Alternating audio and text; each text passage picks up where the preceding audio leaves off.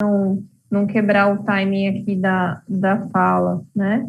E como eu estou trabalhando com uma tela só, vou colocar em tela cheia para ficar melhor para vocês assistirem.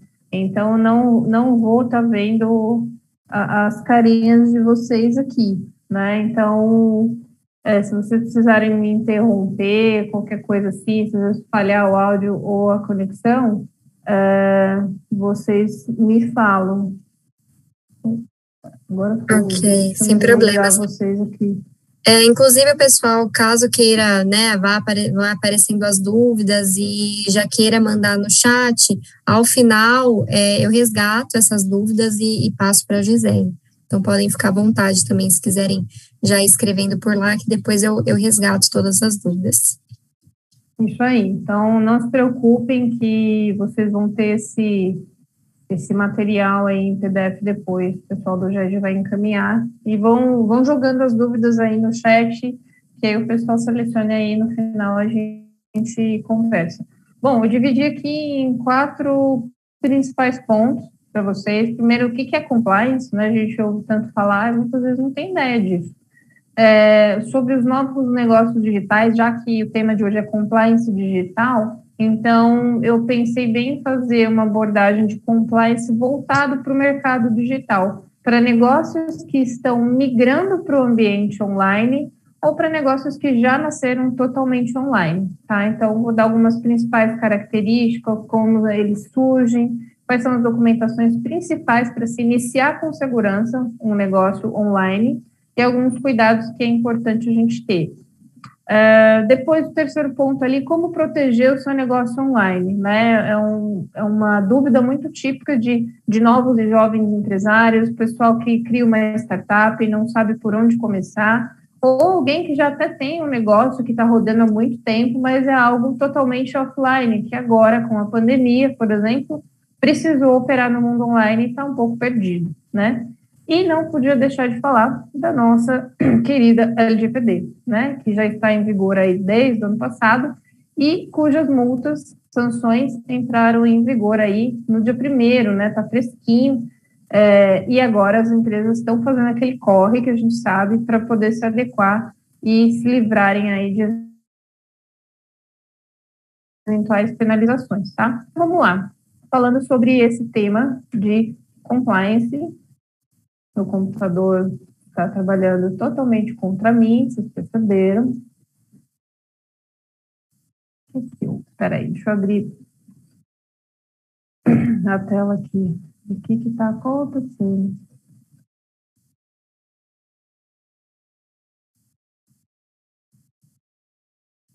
Vamos lá, amiguinho sei que você trabalhou muito hoje, mas eu preciso de você mais um pouquinho. Qualquer coisa, Gisele, se.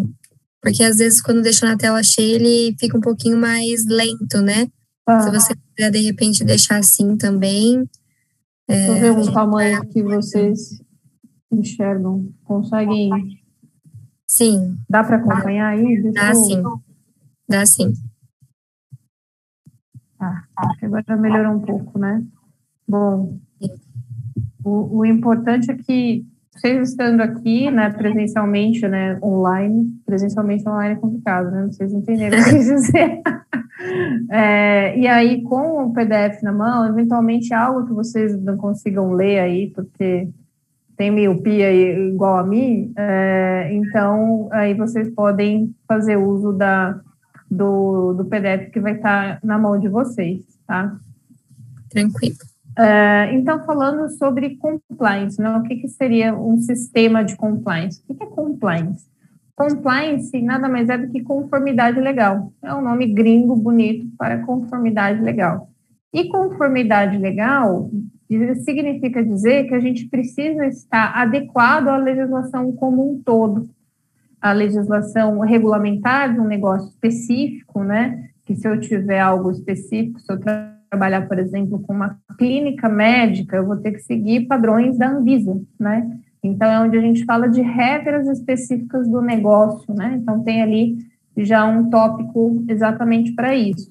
Se eu tiver um aplicativo de investimento para eu fazer investimentos ali de criptomoedas, por exemplo, ou ações, o que for, eu vou precisar estar de acordo com as regras do Banco Central, né? Da Comissão de Valores Mobiliários. Então, eu preciso pensar se o meu negócio é um nicho muito específico e eu tenho que me adequar a regras específicas. Se sim, quais são essas regras? Ir atrás delas e começar a cumprir e colocar isso em prática, tá? Além dessas regras, eu posso também ter que ter políticas específicas, e aí políticas a gente envolve várias questões. Uh, políticas relacionadas à segurança da informação. Agora, com a LGPD, a gente está falando muito de segurança da informação, tratamento de dados pessoais, tá? Então, vou precisar ter uma política de segurança da informação, normas de segurança da informação, procedimentos específicos de segurança da informação. Por exemplo, uh, uma norma de uso de dispositivos móveis dentro de uma empresa que agora também tem trabalho remoto. Então, eu preciso definir como que meus colaboradores vão utilizar os seus dispositivos móveis pessoais ou os dispositivos móveis corporativos cedidos pela própria empresa para trabalharem, tá? Aí a gente entra na esfera, na esfera de políticas próprias, tá? É, segundo ponto, ali a gente vai ter requisitos, a gente pode ter que ser obrigado a seguir alguma coisa muito específica daquele nicho de mercado, tá? Pode ser alguma, alguma regra específica, que a gente já comentou ali antes na parte de regras, mas pode ser alguma adequação, alguma norma regulamentar, alguma questão, questão de fiscalização, por exemplo, se eu tenho um espaço de uh, estética, de procedimentos de estética, onde eu lido com é, seringas e agulhas e tal, eu posso ter que atender a alguns requisitos específicos da Anvisa de medidas sanitárias, né, protocolos de segurança. Aí a gente está falando de Covid no meio aí também, né, pandemia, então posso ter que é, me adequar a alguns requisitos específicos para atender os meus clientes, tá?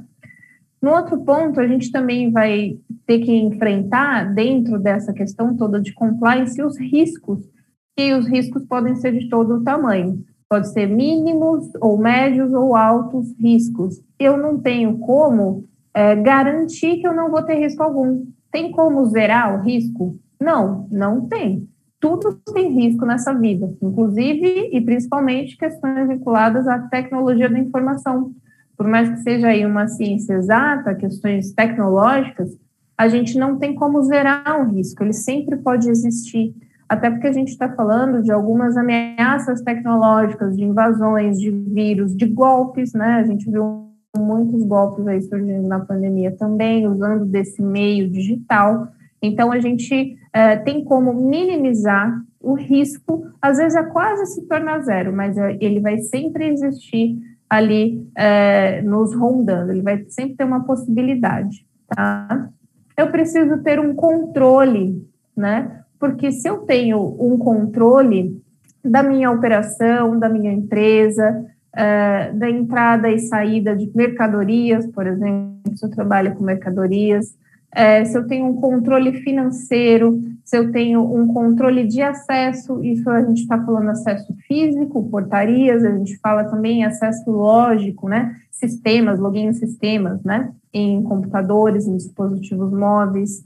Eu preciso também ter um controle em geral de como toda essa questão está funcionando na minha empresa. As pessoas estão cumprindo a política de segurança da informação, as normas, os procedimentos que a gente tem, estão colocando em prática isso de fato? Eu estou conseguindo controlar os meus riscos? Eu posso mitigar e controlar esses riscos, eu não consigo é, zerá-los, né, é, na totalidade. Então, se eu consigo controlar esses riscos, eu posso, às vezes, prever uma grande ameaça, uma, uma um dano, né, uma catástrofe, um incidente, tá? Isso está tudo dentro da ferramenta de controle. É, e ali eu também tenho governança, né? Um outro ponto muito importante é a gente pensar em termos de governança corporativa. E aí a governança, ela vai é, inserir todo um sistema de gestão dentro dessa empresa, gestão ali é, do pessoal, gestão é, de inventário de máquinas, de dispositivos, gestão da informação, de todo o sistema de TI. Tá? É super importante a gente ter é, isso em mente da questão da governança para poder administrar e gerir tudo que a gente tem passando ali por essa empresa, tá? E aí, pensando nisso tudo, no melhor dos mundos, né, onde eu verifico as questões, eu corrijo, eu aplico as melhorias, eu conserto, eu executo, eu aprendo com os meus erros e com os acertos, eu também posso fazer uma auditoria, seja uma auditoria externa, que eu posso ser obrigado né, a passar por uma auditoria, um determinado tipo de empresa é obrigatório, ou eu posso fazer uma auditoria interna, onde um departamento vai auditar o outro departamento, vai verificar se todos esses controles estão em dia, tá? Se tudo está rodando, está operando. E ali tem um outro item que não está aparecendo, que é onde a gente entra nessa história toda, que é legislação. O que eu sou obrigado a cumprir por lei, tá? É, o que eu preciso cumprir em termos de legislação nacional, legislação estadual e legislação municipal. A gente pode ter questões que sejam diferentes de município para município. E aí, dentro do, do ponto de legislação, é onde a gente coloca a nossa LGPD nesse momento. Então, a gente tem todas as questões da, da, da nossa legislação nacional, que deve estar em conformidade com essa empresa, que quer seja ela nova ou não, mas que está migrando para o ambiente digital, e a gente tem também a LGPD para estar compliance, né? E, diferentemente do que muita gente pensa, ter um negócio digital ou migrar o seu negócio para o mundo digital não é um bicho de sete cabeças, tá? Eu não tenho uma legislação específica que eu sou obrigado a cumprir por estar vindo agora para o mercado digital. Não. É a mesma coisa aplicada agora no outro cenário. Então, a gente tem totalmente ali a nossa legislação perfeitamente aplicável para o seu negócio, que agora está indo para a internet, tá? Então, vocês não vão ter que reinventar a roda se resolverem crescer um negócio no mundo online ou resolverem criar um negócio totalmente online, tá? A gente tem, são os mesmos negócios, é a mesma legislação, porém inserida agora num novo meio, tá? Então, continuando aqui, né, eu já falei do, do compliance indo para o meio digital, que a gente tem essa questão agora. A gente teve um crescimento absurdo da, uh, dos negócios no mundo digital, na internet. Muitas empresas vocês viram que fecharam né, com a questão da pandemia, vários negócios acabaram morrendo porque não deram conta de existirem no mundo digital. E, em contrapartida, outros negócios que já existiam até no mundo digital, mas de maneira muito incipiente, tiveram aí um boom e começaram a crescer cada vez mais, tá? Então, a gente precisa estar atento a essas novas mudanças, tá? E aí a gente fala muito, quando falamos de negócios digitais, a gente fala muito de startups, né? E o que, que seria uma startup? Uma startup é uma empresa é, inovadora por si só, que ela nasceu, seja de uma incerteza, seja de uma crise ou de uma necessidade, e ela usa dessa, dessa ruptura, dessa questão, dessa situação nova que ela teve que enfrentar para criar novos produtos ou serviços, tá? Então, não necessariamente startup está vinculada a uma empresa que usa tecnologia, né, que tem tecnologia como seu core business ela pode não ter a tecnologia como seu eixo principal ali, como a sua veia, mas ela é, é inovadora no sentido de muitas vezes fazer a mesma coisa, entregar o mesmo produto ou serviço, porém de uma nova forma, tá? Então vocês viram aí é, muitos aplicativos surgindo no meio da pandemia, né? É, muitas empresas desenvolvendo soluções voltadas agora para o ambiente online, para fazer coisas que a gente já fazia no nosso mundo físico, presencial, e agora foram formatadas para um novo ambiente, tá? Então, eu coloquei aqui para ilustrar essa questão das startups uma frase do, do Eric Fontenelle, que ele tem um livro muito bacana até, quem gostar do assunto, fica a dica para ler e se inteirar, é, em que ele comenta que as startups até podem nascer a partir da mente de um indivíduo. Escrevi errado ali. Mas na maior parte das vezes surgem como resultado da união de uma dupla ou até de mais pessoas. Então, geralmente, a startup é uma fusão de ideias, né? Ou é uma pessoa tem uma ideia e a outra tem um investimento, faz um aporte de capital ali, é, ou são duas pessoas que somam ali as suas ideias. Então, sempre tem essa, essa questão muito própria da, da startup, de que é uma empresa inovadora, que é uma soma de ideias mesmo, tá? E aí a gente entra no que falamos da jornada do empreendedorismo, né? Em que a vida não é uma subida para a montanha, né? É mais de parecendo com um ecocardiograma, do que uma subida em ascensão. Então, eu chamo de jornada do empreendedorismo, porque se vocês forem pegar aquele, aquela história uh, da jornada do herói, né, muito se fala na literatura, jornada do herói, é, em que o herói sai para enfrentar um grande perigo, um desafio, e ele cai e erra várias vezes, né, se dá mal muitas vezes, mas ele tem um momento de vislumbre e aí ele enfrenta os perigos e aprende, tem uma vitória e tal, volta para sua comunidade. Então é parecido com isso, né? Um pouco, usando um pouco da analogia ali da literatura, a jornada do empreendedorismo é um bocado parecido com a jornada do herói, tá? Uh, e aí, um pouquinho das características desses novos negócios digitais e das startups também, né?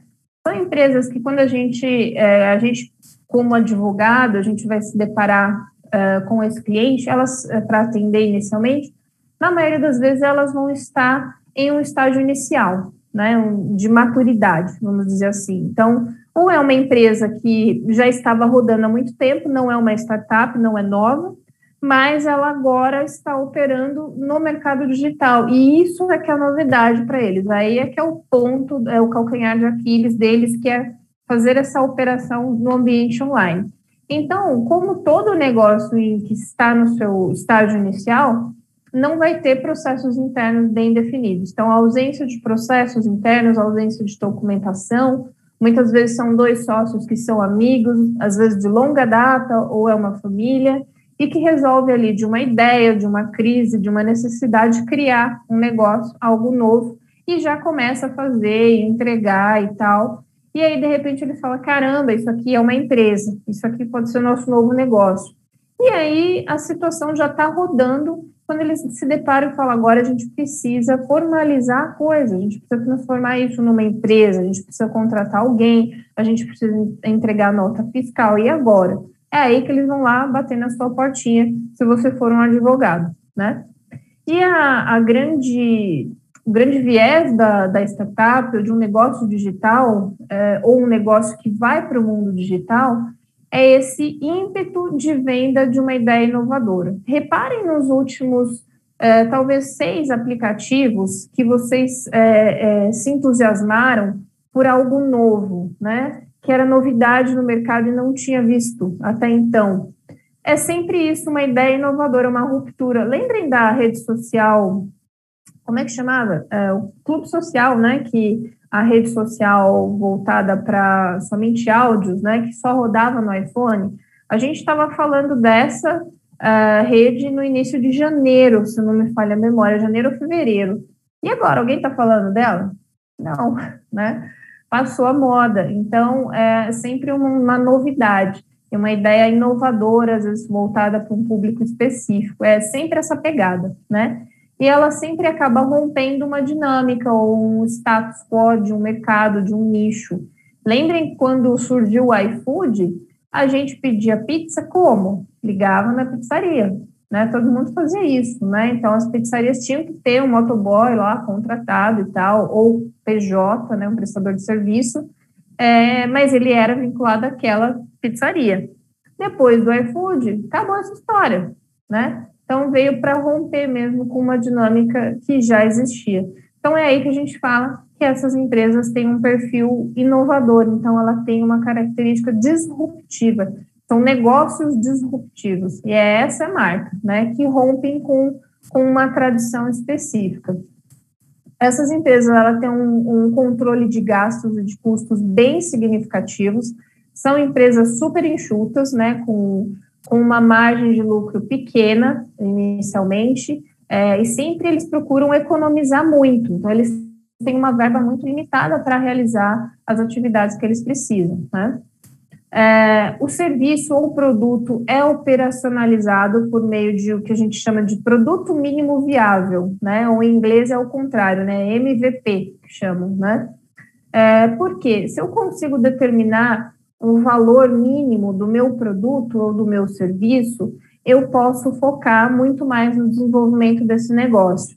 E aí eu consigo entregar isso muito melhor para o meu público, vou conseguir vender mais. Então, eles buscam muito isso no começo, determinar o produto mínimo viável. Qual que é o valor do seu produto mínimo viável? Isso aqui que você está fazendo, né? Vamos pensar uma algo de um artesanato que a pessoa faz a mão e ela conseguiu criar uma metodologia dela ali de trabalho que ela faz é, aquele mesmo artesanato, aquele mesmo produto é, em um tempo menor, né? E seriado, ela consegue ela conseguiu escalonar, né, o que a gente chama de produto ou ideia escalável. Ela conseguiu multiplicar aquilo. Então, ela consegue baratear os custos, baratear a mão de obra, os materiais e consegue vender muito mais. Então, aí a gente tem um produto mínimo viável, um valor mínimo, onde eu vou conseguir pegar esse valor mínimo e vendê-lo ao máximo. É onde a gente passa para o item 5 ali, o produto ou ideia escalável. Então, eu consigo multiplicar isso e ao invés de entregar para 10 pessoas numa semana, eu consigo entregar para 10 pessoas num dia, por exemplo. Então, eu vou vender muito mais. E aí o negócio vai crescendo cada vez mais, tá? É, é onde a gente também, tirar esse treco aqui, onde a gente também fala que a startup tem uma necessidade de capital de terceiros. Então, muitas vezes a startup começa pequenininha, é, com um investimento pessoal né, do, do próprio é, sócio, né, ou a pessoa que inicia a startup, inicia esse novo negócio, e muitas vezes esse capital de terceiro são sócios da própria família, né, faz um empréstimo familiar ali, e, ou com um amigo, muitas vezes é comum, o indivíduo tem uma ideia, o outro colega dele adora a ideia dele e esse colega muitas vezes é um desenvolvedor de software. Então ele fala assim: bom, eu posso construir o aplicativo e você então entra com capital, né? Então aí juntam-se as expertises, né? E aí surge esse novo negócio, no caso, um exemplo do aplicativo. E a gente também tem uma característica que nem não é regra, tá? Mas acontece muito que é a tecnologia no modelo de negócio. Então, é um negócio novo que está sendo uh, multiplicado pelo ambiente digital e que usa muito da tecnologia. Tá? Então, um aplicativo para serviços de saúde, uh, esses smartwatches, né? A gente tem ali um app, toda uma tecnologia embedada ali naquele meio, uh, plataformas digitais construídas é, exatamente com o intuito de realizar uma aproximação profissional, né, uma aproximação entre quem vende quem compra aquele tipo de produto ou serviço. Então, a gente muitas vezes tem é a mesma, o mesmo cenário de antigamente, às vezes uma profissão tradicional, né, uma forma de entregar trabalho ou serviço tradicional, mas que ela acaba tendo toda uma roupagem diferente, né, um extreme makeover é totalmente diferente, voltado para o meio digital, e ela passa a operar dali. Às vezes, a ponto de que ela só sobrevive nesse meio digital e aquela antiga maneira de se executar aquele trabalho ou vender aquele produto deixa de existir, tá? E aí a gente sempre vai ter, inerente a tudo, o risco. O risco sempre vai existir, ele está presente em tudo na nossa vida. A questão é, Quanto mais eu conseguir equalizar esse risco, quanto mais eu conseguir administrar, mitigar esse risco, melhor para o meu negócio, tá? Aí, falando um pouquinho da, da, do desenvolvimento, do surgimento de novos negócios e uh, como explodem as startups, os novos negócios digitais, a gente vê muito acontecendo uh, esses novos negócios surgindo de acordo com ondas da sociedade, né? E montando esse material para vocês, né, eu encontrei um pesquisador chamado Kondratiev, que ele dizia que a sociedade ela tem é, ascensão e queda em momentos muito específicos, geralmente contados de 50 em 50 anos, né? Varia um pouco de 30 a 50 anos cada escala, cada faixa. Então ele começou medir isso, ele viu esse ciclo na história se acontecendo e criou esse gráfico que a gente chama de ondas de Kondratiev. É muito bacana, se for de olhar, é, e pesquisando sobre isso, eu vi que a gente estaria exatamente em uma dessas pontas de recaída dessas ondas, né? É, e ele analisa todo um contexto social, político, né? É, filosófico que a sociedade passou por aquele momento. Então, ele conseguiu é, definir isso, esse padrão, né? Que vinha acontecendo. Então, ele é, metrificou isso. Ele viu que teve a Revolução Industrial no início, né, lá entre 1700 e 1800, e foi aquele pico de crescimento, de evolução, e depois decaiu. Depois disso, começou a surgir um novo impulso, que foi a era do motor a vapor, né? Da construção civil, da invenção do cimento, das grandes turbinas. Aí teve aquele pico da novidade, decaiu de novo, e aí surgiu a era Ford, que a gente chama, né? Onde surgiu o motor a combustão, os carros, né? A energia elétrica. E aí também a gente teve uma queda e uma nova ascensão com petroquímicos e automóveis. Aí passamos por uma nova queda e aí a gente teve um pico com o surgimento da tecnologia da informação em grande escala, com o nascimento da internet e a gente agora estaria ali no começo da queda dessa, dessa curvinha indo para baixo, tá? E, e, ali ele pontua na pesquisa dele que nesses pontos mais baixos, é, onde a gente teve um declínio da sociedade, a gente teve sérios embates sociológicos, políticos, filosóficos, guerras, é, guerra civil, é, ninguém se entendendo na sociedade, né? Essa coisa de polarização de discurso, que é exatamente o que a gente está vivenciando hoje em dia. Né? Então, eu olhei e falei, hum, quem sabe a gente tem uma melhora, né? Então, você vendo um pouquinho dessas ondas de Kondrachev, a gente começa a entender e, e, perceber que tudo se repete em termos de sociedade. Então, quem sabe a gente passa dessa, dessa onda aí e começamos a subir numa nova crista de onda, né? Falando agora um pouco sobre uh, o nascimento de um negócio digital, de um negócio totalmente digital, ou a remasterização de um negócio comum, offline, para o meio digital. Pensando em um negócio novo, totalmente digital, ele sempre vai surgir de uma ideia ou de uma tese, né? O indivíduo fez um mestrado, fez um doutorado, foi estudar alguma coisa, um TCC, e ele teve uma ideia, criou uma tese e acredita que isso é aplicável, tá? É, ou foi de uma necessidade pura e simples, né? Ele viu que ele tinha essa necessidade, começou a perceber que outras pessoas também tinham essa, essa necessidade e resolveu criar isso e aplicar. Ou houve uma carência de mercado. Opa, pera, não tem ninguém aqui para desenvolver esse produto, para entregar esse serviço, então eu acho que isso pode ser um nicho para eu atuar. Então, ótimo. Ou também de uma crise. Vocês viram aí, né, nesse, nesse um ano e meio aí de pandemia que a gente está vivenciando, é, muitos personal trainers é, oferecendo seus serviços para o ambiente online. Então, eles não, não tinham como né, dar aulas aí para os seus alunos no ambiente físico, e aí reformataram sua forma de atendimento para o ambiente online, com aulas online, aplicativos né, de, de treino funcional online surgiram aos montes aí na internet, porque o pessoal começou a demandar, né, a ter essa necessidade em função até de uma crise que a gente estava passando, tá? Então, a gente tem um, um novo comportamento, a gente tem uma nova necessidade, e daí surge um novo serviço ou uma nova forma de prestar um serviço já conhecido, né, ou vender um produto já conhecido. E aí a gente começa a formatar esse negócio. Então a gente começa a se organizar em termos de recursos, quanto que eu preciso de capital, de infraestrutura. É, eu começo a formar o meu time, quem vai fazer tal coisa, né?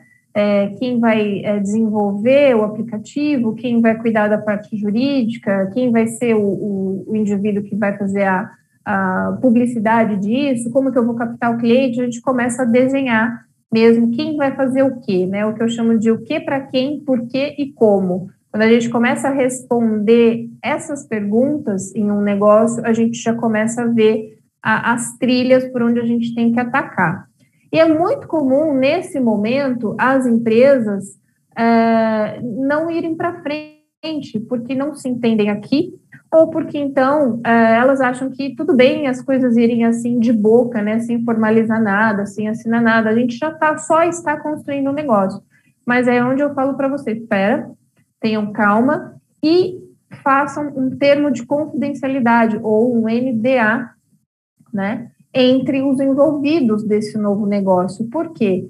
Hoje está todo mundo bem, conversando, trabalhando para esse novo negócio, mas no dia de amanhã você não sabe, tá? E é o NDA que vai garantir uma confidencialidade disso. E evitar que o seu hoje amigo e sócio, no dia de amanhã vocês briguem, ele saia com essa ideia na cabeça e vá produzir esse negócio, se torna o seu concorrente, ou até entra na sua frente e você fica vendo navios, tá?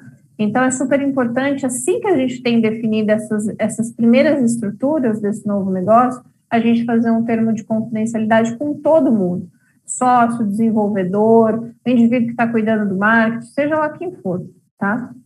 E aí a gente começa a ver, entender que toda a nossa legislação já é aplicável para startups, é aplicável para os negócios online, tá? E aí, então, vamos começar a definir as principais documentações. Então, eu já consegui responder essas perguntas, né? O que, para quem, por que e como, né? Quem vai fazer parte do meu time, definição de funções, responsabilidades, público-alvo e tudo mais. Então, aí a gente começa a escrever a documentação básica desse novo negócio para ele decolar. Então, eu vou precisar de um plano de negócio para ter isso estruturado. Eu vou precisar de um contrato social. Ah, mas eu não tenho ideia qual o formato que vai ser da minha empresa ainda, né? Mas eu sei quem vão ser os sócios e as responsabilidades de cada um. Então, ótimo. Então, você já pode fazer uma carta de intenções, tá? Ou um acordo de sócios, pode ser isso, tá? Que nesse, nessa carta de intenções vai ter linhas gerais do que, que vai tratar o seu novo negócio, as responsabilidades de cada um, a porcentagem de cada um vai investir. Vamos dizer que a carta de intenções seria um rascunho simples do que vai ser o contrato social, onde as coisas já vão estar super bem definidas, tá? Eu vou precisar ter um CNPJ para minha empresa, então eu preciso abrir a empresa junto à Receita Federal, Prefeitura, ter toda essa documentação regularizada. E eu vou, então, aí precisar de um advogado e um contador também, tá? Eu vou precisar de alguns contratos principais, um contrato com o meu cliente, um contrato com o fornecedor, contrato com os meus colaboradores, para todo mundo que vai trabalhar para mim, um contrato com o desenvolvedor do sistema que vai fazer o aplicativo para mim, tá? Contrato com terceirizados, estagiários, se eu tiver. Então, tenham tudo formalizado no papel, porque eu sempre falo, hoje está tudo bem, amanhã nem tanto, tá? E é, é são esses contratos que vão ajudá-los a resolver essas questões se elas surgirem no futuro, tá?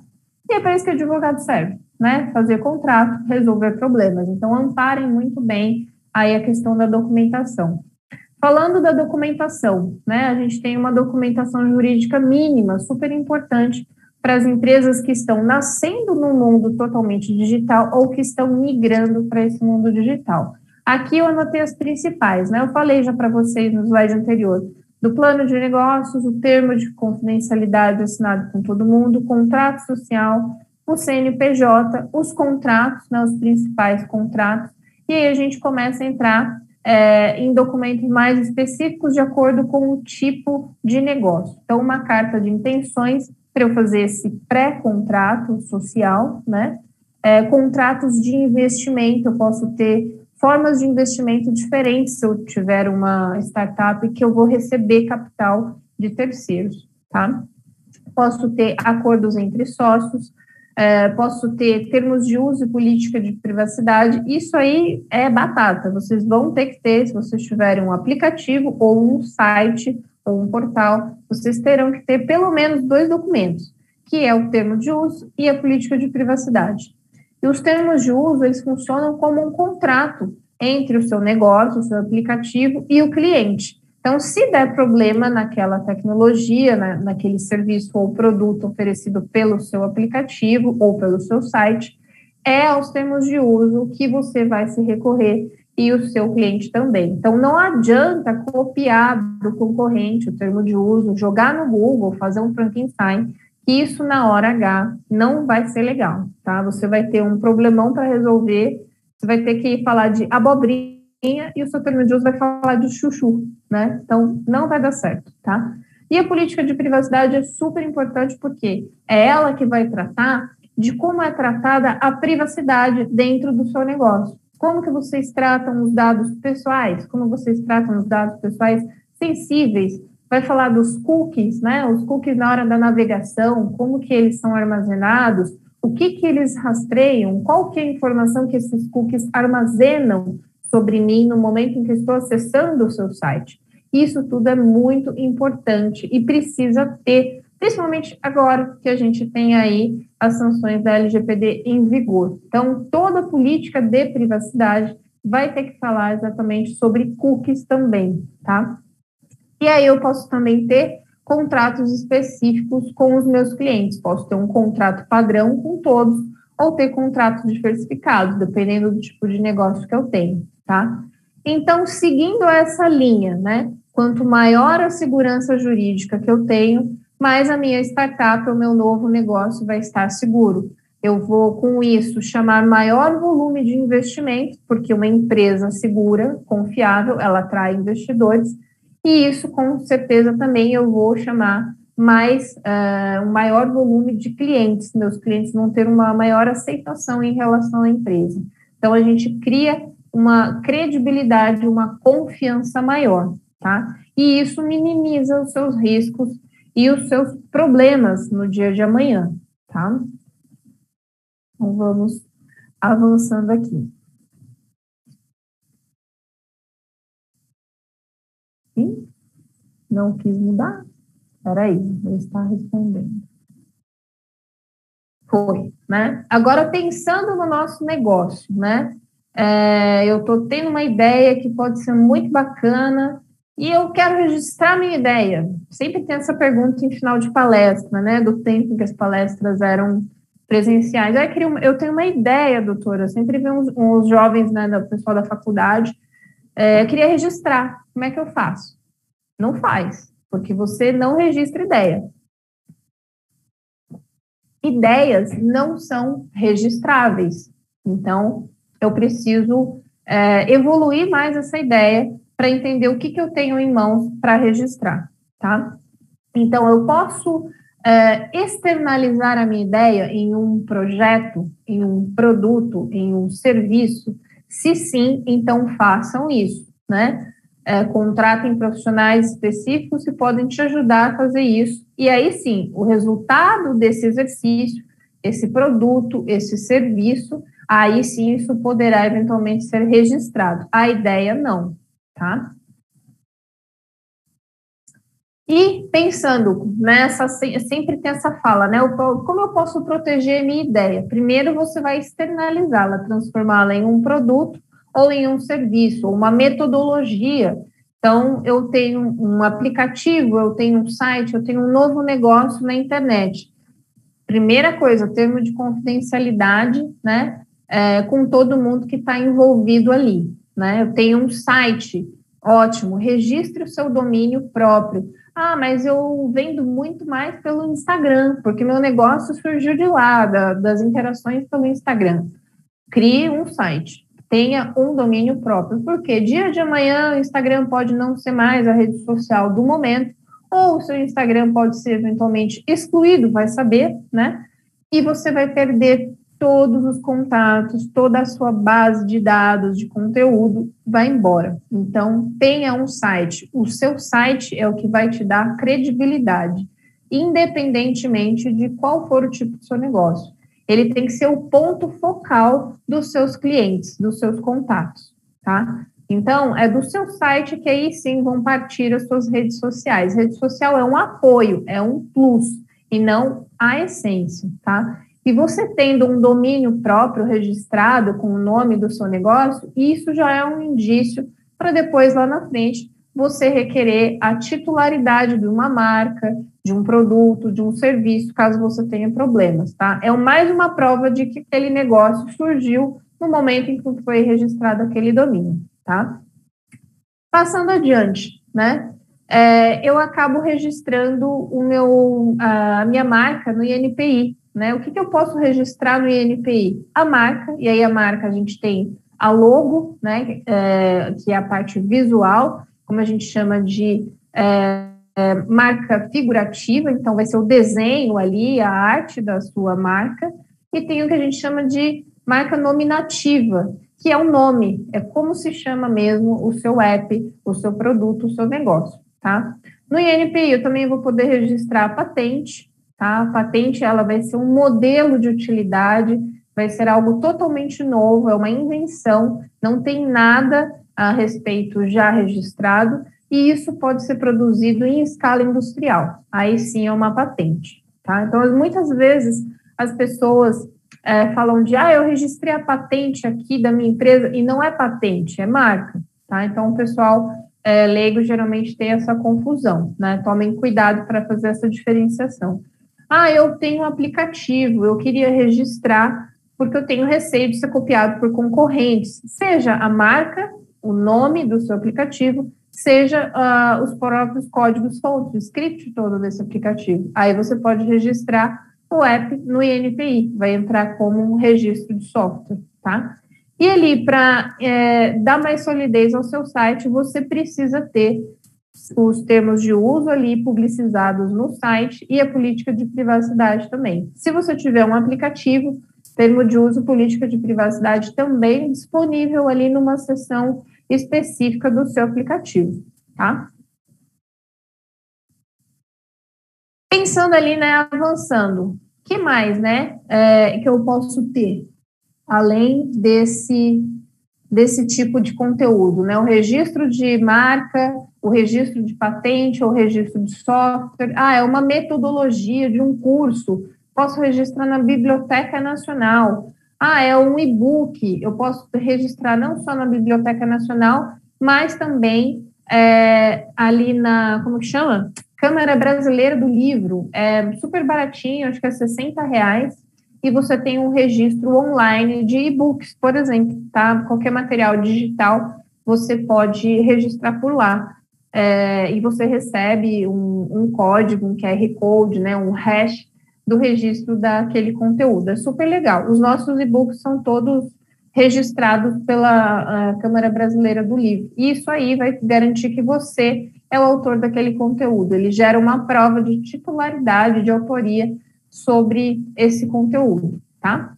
E aí, onde a gente se ampara, né, para fazer esses registros? Quais as leis, né, as bases legais para isso? A Lei 9279 de 96, que ela trata da propriedade intelectual, propriedade industrial.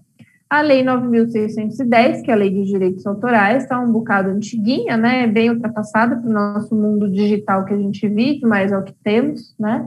E a Lei 9.609, que é a Lei do Software, tá? Ah, agora, cases. Eu sei que vocês gostam de cases, casos práticos. Esse é um caso prático super nosso, né? Uh, nós praticamente fomos copiados a nossa logo, é, e aí apareceu, uh, antes da gente é, fazer o registro até no, no INPI, porque eu achava que eu não precisava registrar Truz advogados no INPI. Falei, cara, né, meu sobrenome, quem que vai registrar Truz e advogado, né? Sendo que eu tenho o site é, online aberto, registrado tudo ali, desde 2005, né? Ninguém vai registrar. Aí a gente refez a nossa logo, ficou esse, esse T, né, com esse círculo em volta, que lembra um arroba, e essa é a nossa marca, a marca nominativa, o nome, Truz Advogados, né, por extenso, e essa logo aí, que parece um T dentro do, do, de um círculo, de um arroba. Um belo dia eu recebo um e-mail de um sujeito, advogado, veja bem, é, falando que eu tinha copiado a logo dele, que era esse outro T aqui embaixo, que está mais na parte de baixo do slide de vocês. Eu achei estranho, né? Porque quando eu paguei para uma agência fazer essa marca nova para mim, eu até peguei esse print da minha nova marca e joguei na internet, no Google Imagens, para ver se tinha alguma coisa parecida, se o designer não estava me enganando, né? E não tinha nada. E aí ele falando que eu tinha copiado. Eu falei, não, imagina, não copiei, você tá doido, né? Não, porque é idêntico ao nosso, você tem que mudar e tralalá, a gente já usa há muito tempo. E aí eu fui pesquisar, é, o site desse escritório nem tinha é, domínio, eles estavam em construção, só tinha aquele banner lá, né, é, em construção, ele nem tinha conteúdo no site, não tinha nem a logo publicada ali. E era um site novo, tinha sido é, colocado o domínio no ar há, há poucos meses atrás. Não tinha rede social própria desse escritório também, não tinha nada na internet sobre eles, só um e-mail dele em que ele me falava que eles estavam usando essa marca. Eu falei, caramba, não tenho nada no mundo, na internet, que prove que você usa antes de mim, né? E essa nova marca eu estava usando desde 2017. Essa situação aconteceu comigo é, em 2018 e eu via que ele estava usando recentemente.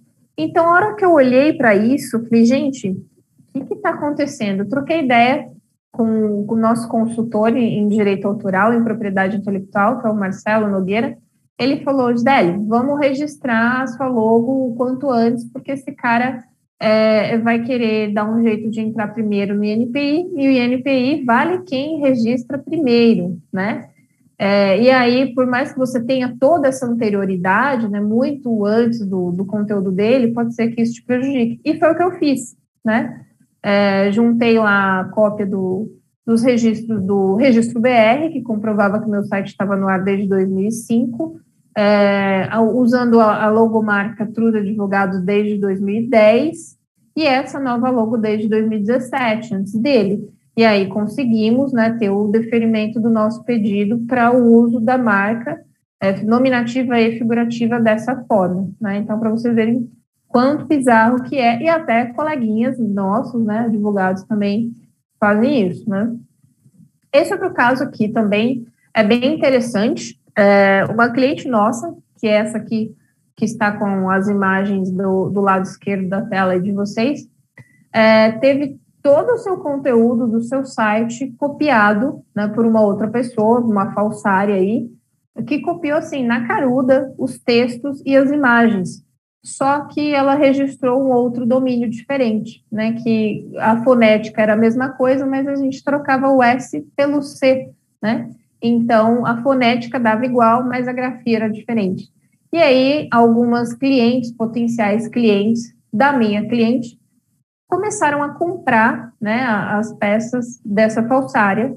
Quando recebiam, falava, gente, não tem nada a ver com o que está no site. E aí mandavam um e-mail para minha cliente. E aí que ela descobriu essa fraude toda, né?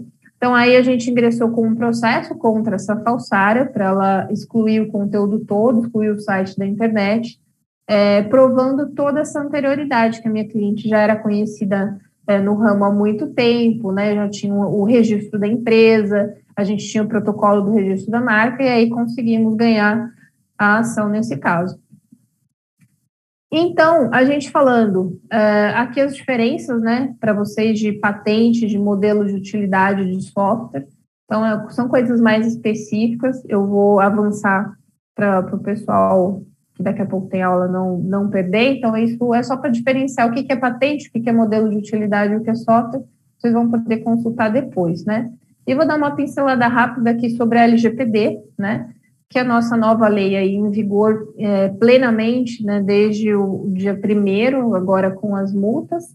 É, e ela tem o foco na questão da proteção dos dados pessoais. Então, o foco da LGPD é colocar o indivíduo, a pessoa física, como protagonista da, das relações jurídicas. Então, o indivíduo passa a ter né, o controle total dos seus dados pessoais. Então, a gente vai tratar da proteção de dados pessoais, de pessoas físicas, não tem nada a ver com pessoa jurídica. Aí, essas alturas devem estar me perguntando: ah, mas os meus clientes são todos pessoas jurídicas. Então, não preciso aplicar LGPD aqui, não preciso entrar em compliance. Opa, era sua empresa contrata pessoas, você tem pessoas como funcionários, né? Tem. Então, você aplica LGPD. Ah, os seus clientes, pessoas jurídicas, devem ter algum representante, né? Que é uma pessoa, não um robô, certo? Certo. Então, você aplica LGPD. Então, vejam que é bem difícil a gente sair do alvo da LGPD, tá? E aí, a LGPD se aplica para empresas privadas, para órgãos públicos, se aplica no meio online e no offline também. Então, vamos pensar, ah, nossa, mas como eu vou aplicar LGPD para um negócio pequenininho, é, totalmente offline? Um exemplo, uma senhorinha de 60, 70 anos que faz é, salgadinhos para vender, coxinha, risoles e tal, aquela coisa toda. E ela não usa a internet para isso. Ela só usa o WhatsApp, um e-mail de vez em quando e uma cadernetinha ela tem lá anotado na caderneta dela o nome de todo mundo que faz os pedidos, o valor, o telefone e tal, e a data que ela tem que entregar. Eventualmente tem algum e-mail ali, pode ser que tenha uma data de entrega específica, porque é um aniversário, olha a informação pessoal aí. Né? Então, ela tem nome, e-mail, número de celular, o quanto a pessoa está devendo para ela, datas de aniversário, isso aí é tudo informação pessoal. Então, eu vou aplicar LGPD. Mas, Gisele, como que ela vai fazer que ela tem tudo num caderno físico, impresso, né? Então, vamos lá. É só ela no negócio ou ela tem uma funcionária? Esse caderno fica onde? Fica aberto lá no meio da cozinha dela? Ou ela tem um cantinho, um escritorinho? Esse caderno fica trancado numa gaveta, que ela, só ela tem a chave, né? Então, vamos colocar assim a, a, criptografia nos meios analógicos também. Então, se a gente pensar dentro dessa situação, isso é um pequeno, singelo tratamento de dados, não deixa de ser. Então, a gente também precisa aplicar uma, segura, uma, perdão, uma segurança nessa questão aqui também, tá? É, então, a gente vai aplicar a LGPD, seja para um negócio que é é, feito todas as sua, suas atividades por uma pessoa física, né, um indivíduo, assim, ou uma MEI, é, ou uma pessoa jurídica grande, uma multinacional que for, independente do meio, do país da sede ou do país onde estejam localizados os dados, tá? Então, se eu tiver uma empresa é, que tem um tratamento de dados no Brasil, os servidores alocados no Brasil, eu aplico LGPD. Se eu tiver uma empresa estrangeira lá na França, mas ela visa clientes brasileiros ou localizados no Brasil, eu aplico LGPD. É, ou a minha empresa está na França, é, o alvo dos meus clientes é a Argentina, é, mas eles estão passando pelo Brasil em viagem e eu tive um tratamento de dados, um download, upload de informação no Brasil, aplico LGPD também, tá? Então vejo que é muito, muito difícil a gente sair fora da questão da LGPD. Aqui eu coloquei para vocês uh, alguns pontos, né, algumas das bases legais da LGPD. A gente tem 10, eu coloquei aqui as cinco primeiras, tá? Uh, fiquem tranquilos, eu não vou ficar falando de cada uma delas agora, só para ilustrar para vocês, para trazer o assunto à tona, né? É, isso vai estar no material também. E para lembrá-los que para eu realizar legalmente o tratamento de dados pessoais, eu preciso me embasar em uma das bases legais da LGPD, pelo menos. Então, se eu conseguir justificar esse tratamento de dados pessoais uh, por uma das bases legais da LGPD, eu já consigo validar todo esse tratamento. Então, esse tratamento não é invalidado, eu posso operar tranquilamente, não corro o risco de uma multa em relação a isso, tá?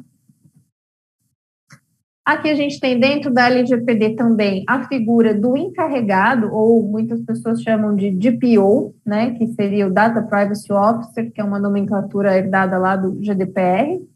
É, e o encarregado ele vai ter essa função de ser o porta-voz da LGPD dentro de uma empresa. É ele que vai fiscalizar ali internamente se a empresa está aplicando as questões da LGPD, ele vai entrar em contato com os titulares dos dados pessoais, é ele que vai responder à NPD, ele que vai responder eventualmente a autoridades, então é ele que vai gerir o assunto, o tratamento de dados dentro dessa empresa. Ele vai ser o porta-voz da LGPD dentro da empresa, tá? Mantendo as relações com os titulares, com a NPD e com os operadores de dados, que são aqueles que vão executar essas ações de tratamento, né, a mando da empresa dele, tá? Então a gente vai começar a ver muito a figura do encarregado, né? E aí muitos sites estão sendo reformulados para colocar naquela seção fale conosco, né, o contato, colocar também o e-mail do encarregado ou direcionar a questão de dados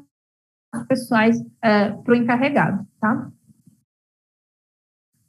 Aqui a gente tem alguns dos direitos dos titulares, direito de acesso, né, de acessar os dados, deu uma pincelada só em alguns, é, e que todos esses direitos são nomeados pela LGPD e a gente tem é, o exercício deles ali plenamente. Então, vocês podem a qualquer momento, em qualquer relação com qualquer empresa, é, parar e pensar se esses direitos estão sendo de fato é, cumpridos por essas empresas e questioná-los isso, tá? Então, direito de acesso, tem o direito de baixar os meus dados dessa da aplicação que estou usando, por exemplo. Vocês podem ver isso num exemplo, ah, as redes sociais, o Instagram e o Facebook, em um botão ali na parte de configuração, você pode baixar todos os seus dados, tá? Tenho o direito de retificação, que seria a correção dos meus dados nessa plataforma, o direito de portabilidade, que seria portar, né, levar os meus dados dessa plataforma para uma outra plataforma e isso ser totalmente operável. Um exemplo, pego minha playlist do Spotify e consigo rodá-la num outro player concorrente, tá? Também tenho o direito de revisão de decisões automatizadas, então, se a todo momento você tem um exemplo, um empréstimo negado, uma solicitação de empréstimo negado, de financiamento negado, isso é feito automaticamente lá por uma inteligência artificial, né? É, e você é, entende que você não se enquadra naque, naquelas questões ali mais. Você quer falar com uma pessoa, você quer que seu caso seja analisado por uma pessoa. Então, você tem esse direito também, tá? Temos o direito de oposição, que seria me opor ao tratamento eh, dos dados eh, em relação a alguma informação que eu não quero fornecer, desde que essa informação não seja essencial para aquela relação. Um exemplo. Ah, eu não quero fornecer o meu CPF aqui nessa compra online. Mas se você não fornecer, a loja não vai te entregar, porque eles são obrigados a emitir a nota fiscal e precisa de nota fiscal para fazer o transporte, tá? Agora, se você está usando um aplicativo de mobilidade urbana, um Waze da vida aí, o, o Google, né? É, o Google Maps, e aí eles estão te pedindo, estão é, te obrigando a colocar uma foto no perfil da sua conta. Não tem necessidade. É uma informação que, aliás, é sensível, é uma biometria, e você não é obrigado a fornecer para ter esse serviço, concordam? Eles só precisam da liberação do acesso da sua geolocalização é, e também o número do seu celular para poder validar autenticar o acesso. Tá? No máximo um e-mail. Então, você pode se opor se essa informação não for essencial ao serviço. Tá? Temos também o direito de cancelamento, que é pedir o cancelamento daquela conta. Então, ao fazerem compras online, reparem se nesses e-commerces agora eles estão colocando um botãozinho para você excluir a sua conta totalmente, excluir todos os seus dados. Tem que ter isso, tá? Se não tiver, já não é uma boa prática daquele site. E temos o direito de explicação, questionar a outra parte sobre como está sendo feito o tratamento de dados, resolver alguma dúvida e por aí vai, tá? E aí a gente tem as temidas sanções da LGPD, que entraram em vigor no dia 1 então lá no artigo 52, né? Elas são gradativas, vão subindo aí numa escadinha, e vão desde uma simples advertência, né, um puxão de orelha, é, com um certo prazo aí para adequação, até chegar, né, numa uma multa super alta, até chegar na proibição parcial ou total do exercício das atividades relacionadas ao tratamento de dados pessoais, tá? Então, isso é muito alto, é muito sério, pode impactar toda a atividade de uma empresa, pode quebrar uma empresa, né, a operação de uma empresa, dependendo do valor dessa multa. Então, por isso que agora as empresas estão fazendo aquele corre para conseguir se adequar, tá? E aí, né, como que a sociedade, o judiciário estão reagindo à LGPD? Já tem ação sobre isso? Nossa, mas a lei entrou em vigor aí outro dia tal? Tem, pra caramba. Né, saiu uma matéria aí na Folha de São Paulo, é, vocês vão poder olhar o, o link depois. Ah, o judiciário paulista já tem 600 sentenças com LGPD, tá? é, a maioria trata de compartilhamento não autorizado de dados. Aquele caso que você é, informa seus dados para uma empresa, a empresa vai repassar para um parceiro, né? Caso típico. Quem quiser ver um comentário que tem é, sobre algumas ações da LGPD, no nosso canal no YouTube, é, tem um vídeo lá que eu comento as quatro principais ações que já tivemos aí né, no, do ano passado para cá em relação ao LGPD. Tem o caso da Cirela, tem o caso do Serasa, tem mais umas outras duas ali. E tem lá o link na descrição do vídeo, tem os links para acesso na íntegra a esses processos. Então, antes mesmo das multas entrarem em vigor, a gente já tinha situações em que as empresas estavam sendo acionadas judicialmente. Por quê? Porque a lei já estava em vigor. Isso não impede é, da empresa sofrer uma ação a qualquer momento, tá? É, só impedia até então dela receber uma multa. Mas agora está liberado. Agora elas podem não só sofrerem ações, mas também serem multadas, tá? E aí, pensando na, nas grandes é, e pequenas empresas, né?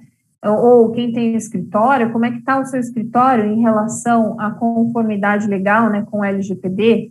Vocês estão assim, igual esse moço, né, chorando no banheiro, né? Não, sai, não sei nem por onde começar. Eu espero que não, né? Espero que as coisas já estejam bem melhores aí para vocês, que vocês consigam aí fazer, estar já rodando uma adequação à LGPD mínima, né? Porque se vocês estiverem nesse nível de desespero, a gente também dá uma dica, né? A gente ajuda vocês nessa jornada gigante aí da LGPD, né? Que agora é corrida contra o relógio.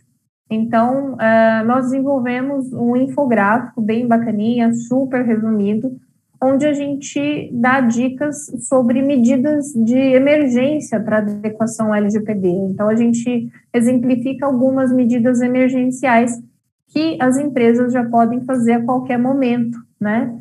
É, algumas situações aqui é, com apoio de profissionais especializados e outros não, outros elas podem fazer por si só, como, por exemplo, nomeação do encarregado. Eu já posso designar alguém da minha equipe ou um, grupinho de pessoas para é, ser esse encarregado do tratamento de dados pessoais, né? E aí, para o que a gente precisa de profissional capacitado? Revisão dos termos de uso da política de privacidade, a elaboração de um plano de ação, né, um cronograma de atividades sobre a adequação da LGPD. O que já foi feito, o que está sendo feito agora e até o que será desenvolvido e prazos para isso. Isso é muito bom ter um plano de ação já pronto porque caso alguém te cobre sobre como está o andamento da LGPD né, no seu negócio, você pode apresentar esse plano de ação, tá? Já demonstra que você está em andamento, você pode já avisar seus clientes, né? É, conscientização, montar treinamentos, sessões de treinamento com os colaboradores sobre a LGPD. Então, isso pode ser feito a qualquer momento também.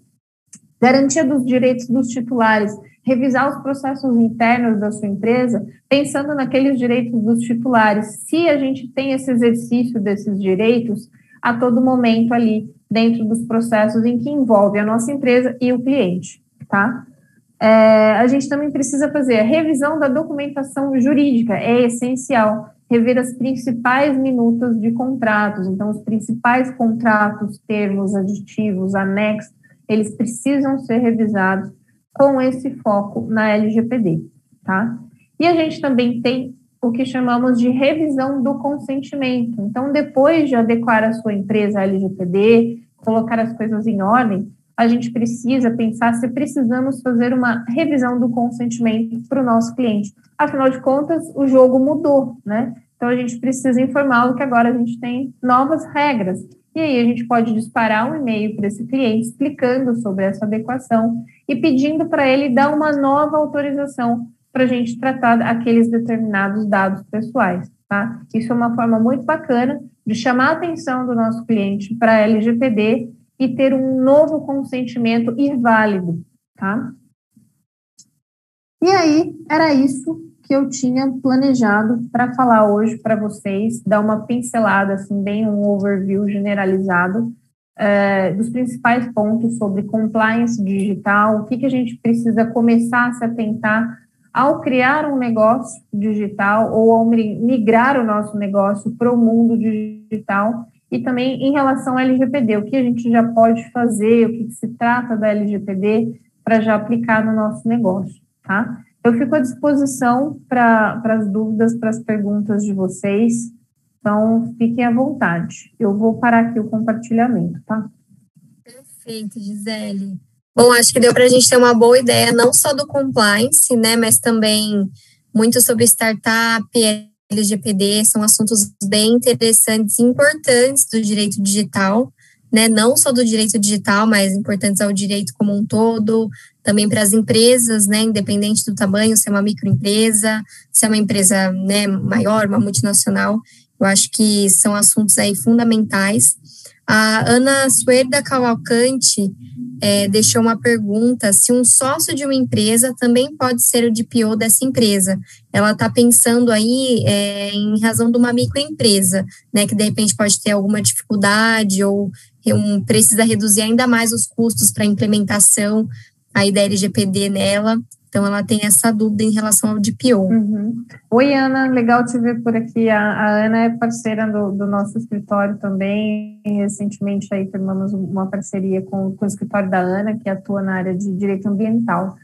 É, Ana, para sua resposta, se um sócio pode ser também o DPO, o encarregado dessa empresa, pode sim, tá?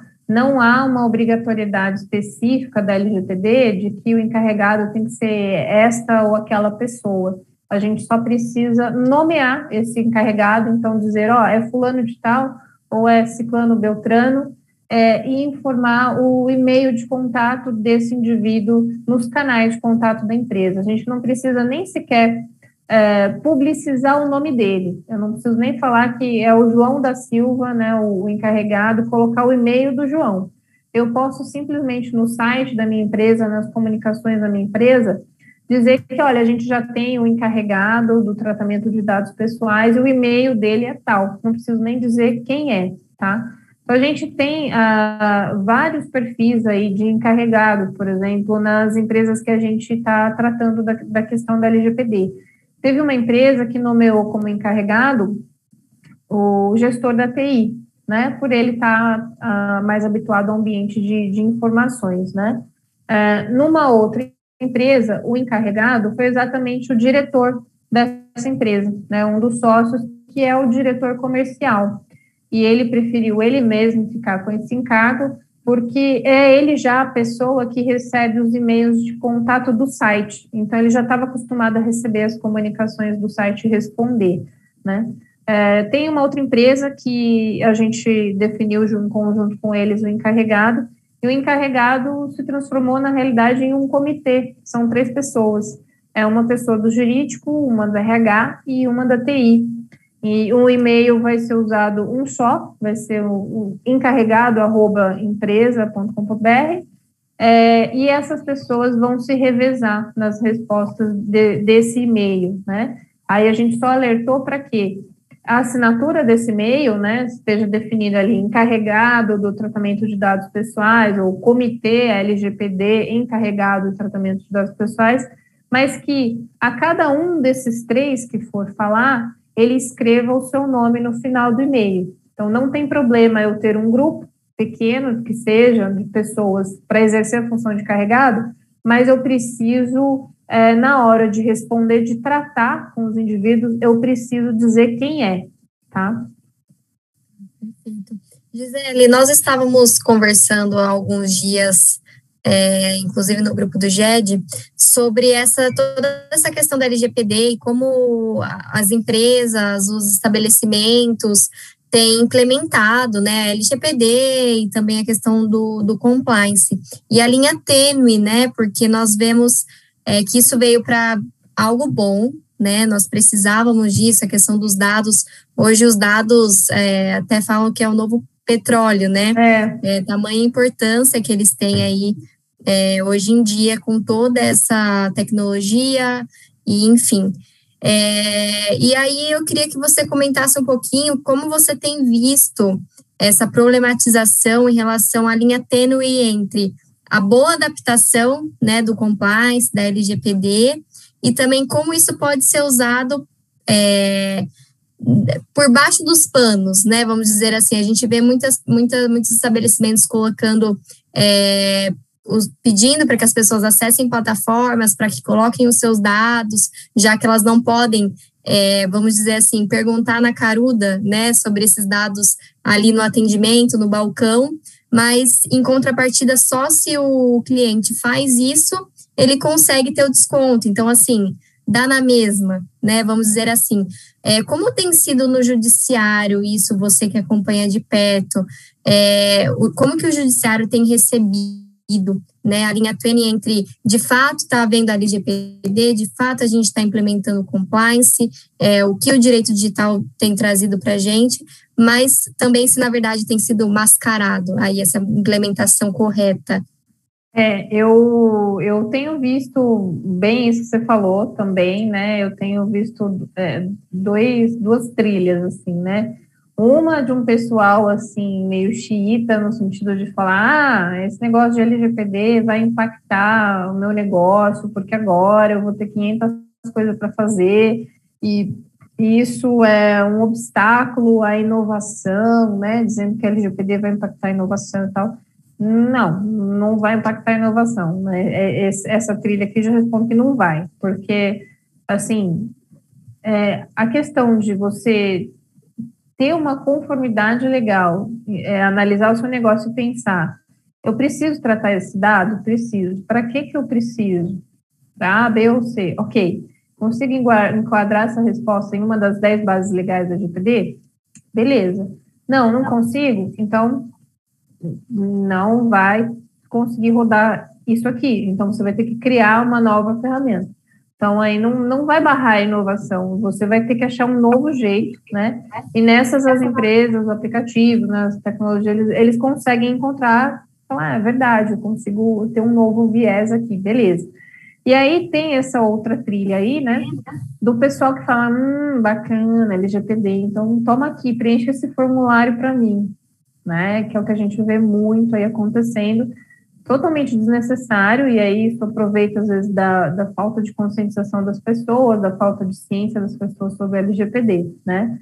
É, então, por isso que eu acho super importante, assim, eventos como esse, as matérias que estão saindo na mídia, vocês publicarem nas redes sociais gritando coisas da LGPD a todo momento, porque sim, é o trabalho também do advogado de conscientizar, né, fazer o nosso papel porque se a gente for pensar e começar a questionar toda vez que a gente vai preencher um formulário, seja impresso ou online, para que, que eu estou dando essa informação? Cada campinho que você preencher, você fazer esse questionamento, para que eu estou dando essa informação? Por que, que esse cara aqui, por que, que essa empresa aqui precisa desse dado? A gente começa a, a fazer essa engenharia reversa e falar, ei, vocês não precisam do CPF para me dar desconto, porque desconto é uma, uma coisa da loja, né? Agora, o CPF pode ter o que a gente chama de profiling, né? Uma construção de perfil de compra, que é o que estava ocorrendo mesmo nas farmácias, principalmente uma rede bem grande por aí que a gente andou vendo, até, até cheguei a receber o papelzinho ali, eu tirei foto e tal, é, que eu falei, onde já se viu? E eu fui a chata da LGPD e fui questionar a moça, que não tinha nada a ver né, com, a situação, não entendeu nada. Chamei a, a gerente ali da, da unidade e fui falar, então, eu, eu não sou obrigada a dar o meu CPF para ter um desconto, porque o desconto é uma relação comercial, é, não, não tem nada a ver fornecimento de um dado pessoal com um desconto. Ah, mas porque o sistema, nanana. então vocês têm que mudar o sistema, né? Não pode ser obrigado a inserir CPF para dar um desconto. O CPF é um dado pessoal. A partir do momento que eu dou o meu dado pessoal para fazer uma compra aqui, vocês podem estar tá, é, é, correndo essa informação aí nas suas bases e definindo quantas vezes que eu compro esse produto. Na farmácia não tem só remédio, tem um monte de coisa que vende ali. E aí, de acordo com o perfil de compra, seja medicamento ou não, eu começo a criar um perfil de consumo da pessoa, começo a entender quem é aquela pessoa, né? É, se é alguém que compra muito um medicamento que é um indutor do sono, ah, deve ter problema de insônia. Será que ela tem depressão também? Deixa eu fazer uma propagandinha de um medicamento aqui que está em promoção para depressão, né? Ah, é uma pessoa aqui que, nossa, todo sábado compra uma caixa de camisinha. Nossa, um indivíduo promíscuo, opa. Ah, aquela moça ali, é, há três meses atrás, ela comprou um teste de gravidez, agora ela comprou outro de novo. Hum, mas o que, que será que está acontecendo, né? Então, eu começo a entrar numa esfera muito, mas muito pessoal da vida das pessoas, se a gente começar a pensar qual é a intenção que existe por trás de uma compra, né? Então, a gente começa a falar de psicologia do consumo, que é um outro rolê, né? E aí, é, você começa a tecer esse perfilamento, você vai construindo esse perfil. E aí, se essa farmácia pega esse perfil construído, né, é, esse histórico de compras nosso e começa já a deduzir, a predizer o que a gente tem em termos de doença, em termos de saúde mental, em termos de estilo de vida, é, e começa a metrificar isso, botar zeros e uns a gente, né? Começa a colocar a gente em um algoritmo, né, que já existe. E aí passam isso para as operadoras de plano de saúde, né? E aí a operadora de plano de saúde já vai ter essa informação de que, pô, ah, você, Gisele, está fazendo um plano com a gente? Ah, mas sua família, é, olha aqui, sua mãe, mesmo sobrenome que você, nessa mesma farmácia, comprou não sei quantas vezes remédio de pressão. Hum, sua família tem problema de doença cardiovascular, hein? Olha, então, se você não me fala nada aqui, já vou dar um, um ponto negativo aqui para você, porque você tem, pode ter alguma doença pré-existente, né? Ou então, pelo seu estilo de vida e tal, eu vou começar a colocar um, um valor mais alto para você de seguro de vida, coisas assim, acidentes pessoais, risco de vida, por conta do estilo de vida que você tem, porque você é um praticante de esportes radicais, né? Que você vive comprando é, aquele salompas, sei lá, vive cheio de torcicolo e tal. Então, assim, veja só a bizarrice que a gente começa a chegar e que hoje em dia é totalmente possível, né? É, aquela história, né? Uma vez eu vi uma charge que era o, o, indivíduo ligando na pizzaria pedindo uma pizza de mussarela e calabresa, né? Meia meia. E a pizzaria falava: Desculpa, seu fulano, eu não posso te entregar porque eu estou vendo aqui no sistema que o senhor é cardiopata, né? É, tem doença cardiovascular, eu não, não, não posso vender essa pizza, sinto muito, né? Então, é bizarro, mas é um tratamento de dados que pode já estar acontecendo sem a gente saber, né? E, e, então, de fato, a gente tem que ficar muito atento. É, é muita questão de conscientização do indivíduo, do cidadão, para que ele passe a questionar isso nos estabelecimentos. E, de fato, se possível, não compre em quem não demonstra estar em conformidade com a LGPD. Esse dia, na farmácia, eu fui a chata mesmo, assim, eu enfiei a carapuça da advogada, a chata da LGPD, eu falei com a gerente, expliquei, dei uma cartilhinha que, que a gente elaborou uma cartilha básica sobre LGPD, falei, olha, cara, isso não pode acontecer. Não vou comprar aqui, vou comprar numa outra, numa farmácia do bairro, que também tinha desconto, mas não tinha que botar CPF, é, para não é, acontecer isso. Porque se a gente deixa de comprar nesses estabelecimentos, eles começam a pensar, caramba, estou aqui impactando o meu negócio. Então, agora eu vou rever, né? Então, é muito esse trabalho mesmo de questionamento e, e, mudar né, o nosso comportamento por conta disso. Aí que eu falo, quando a empresa consegue fazer uma adequação à LGPD e demonstra isso para os seus clientes, né, para o mercado, é, isso se torna um diferencial, né, é um diferencial concorrencial. Isso demonstra transparência. Então, eu falo, opa, essa empresa está de acordo, ah, aqui eu estou mais tranquila, né, então posso confiar.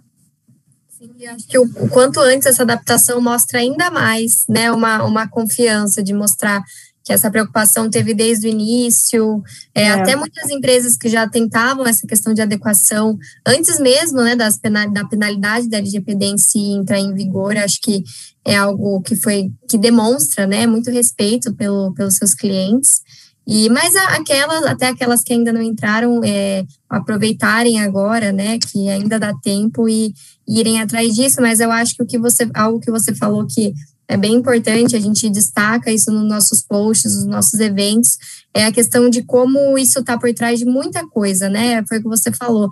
Às vezes uma pessoa pode nem ter um problema, nem tá ainda numa depressão, mas é tanta pressão, é tanto remédio, é tanta propaganda, tudo que está investigando ela ali, que às vezes ela não se lembra que foi aquele CPF que ela colocou lá naquela loja que está gerando isso e, e olha o impacto disso, né? De repente ela se sente ali é, depressiva sem estar, né? Exatamente. Então, até pode ser que busque um remédio que não é a melhor solução, mas apareceu ali, tá ali na cara dela, batendo a todo momento, ali aparecendo para ela, e aí a induz, né, a, a certa Exatamente. situação.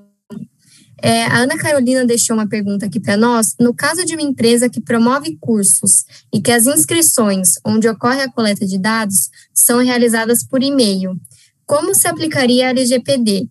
esses dados ficam fechados entre os sócios? Ah, legal.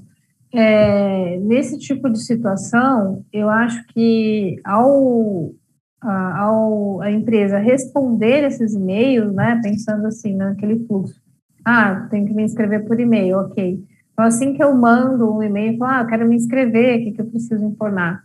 é, a empresa que está fazendo essas inscrições, ela tem que ter um, um disclaimer no seu e-mail de que as informações trafegadas ah, por ali é, são, de, são confidenciais e o uso é restrito para essa finalidade da inscrição do curso, que isso não vai ser compartilhado com terceiros, tá?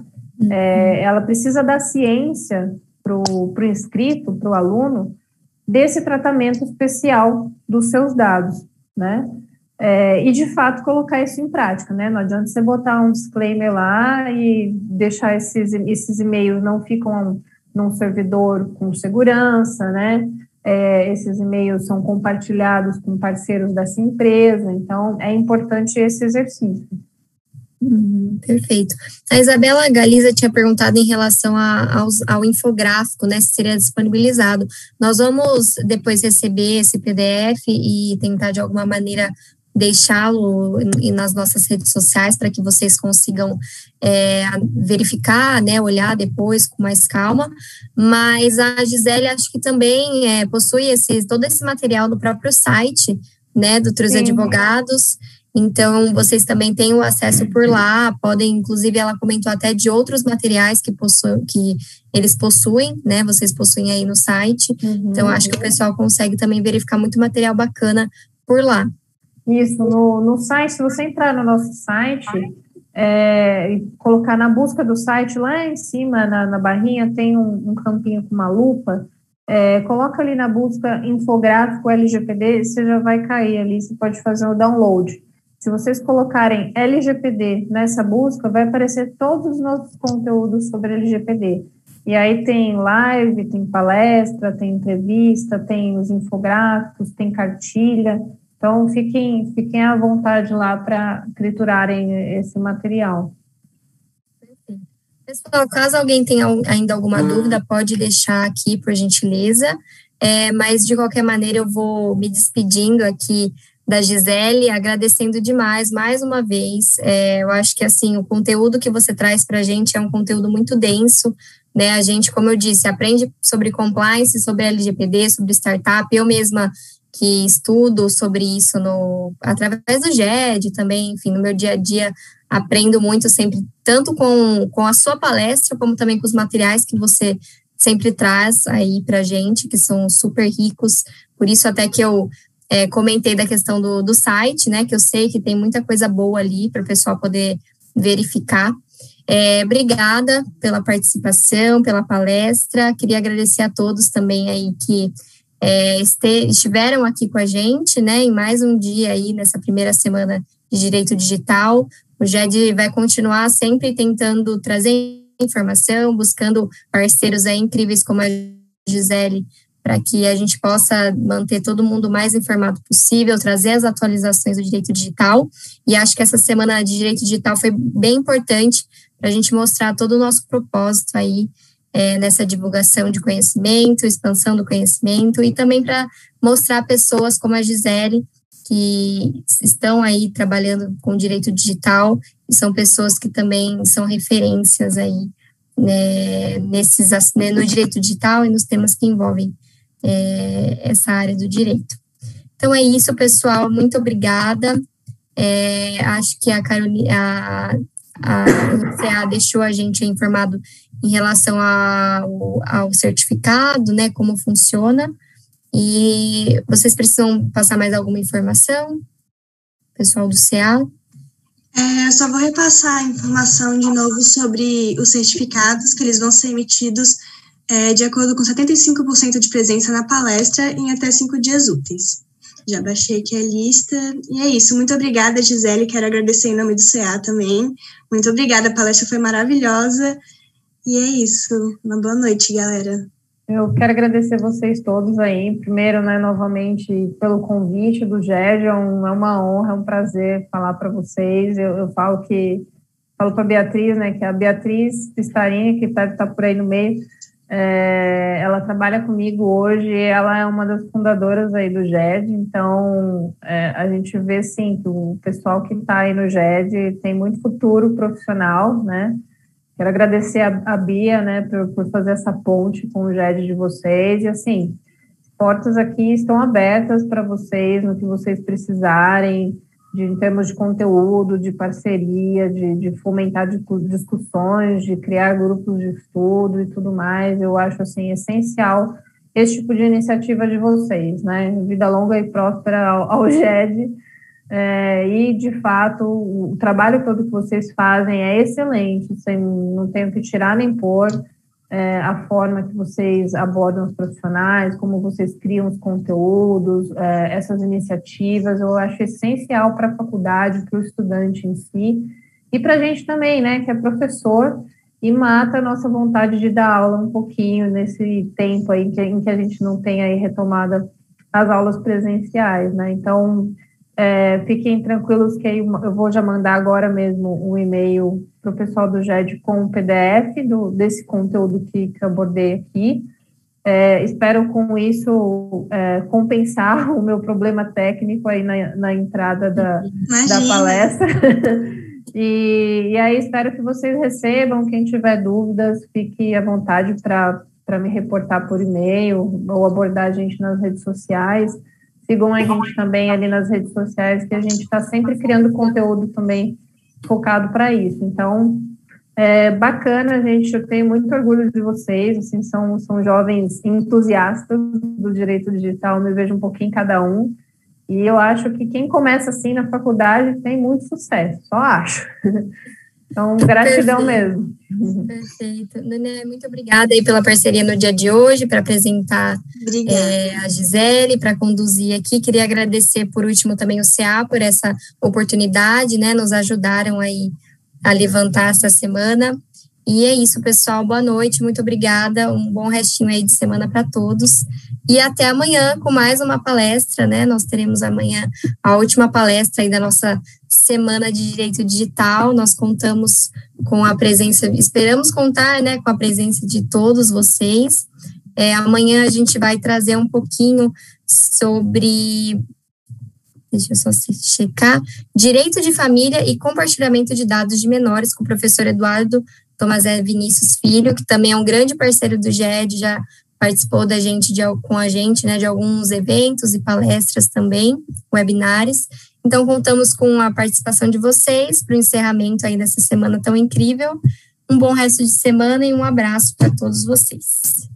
Tchau, tchau, gente. Valeu. Tchau.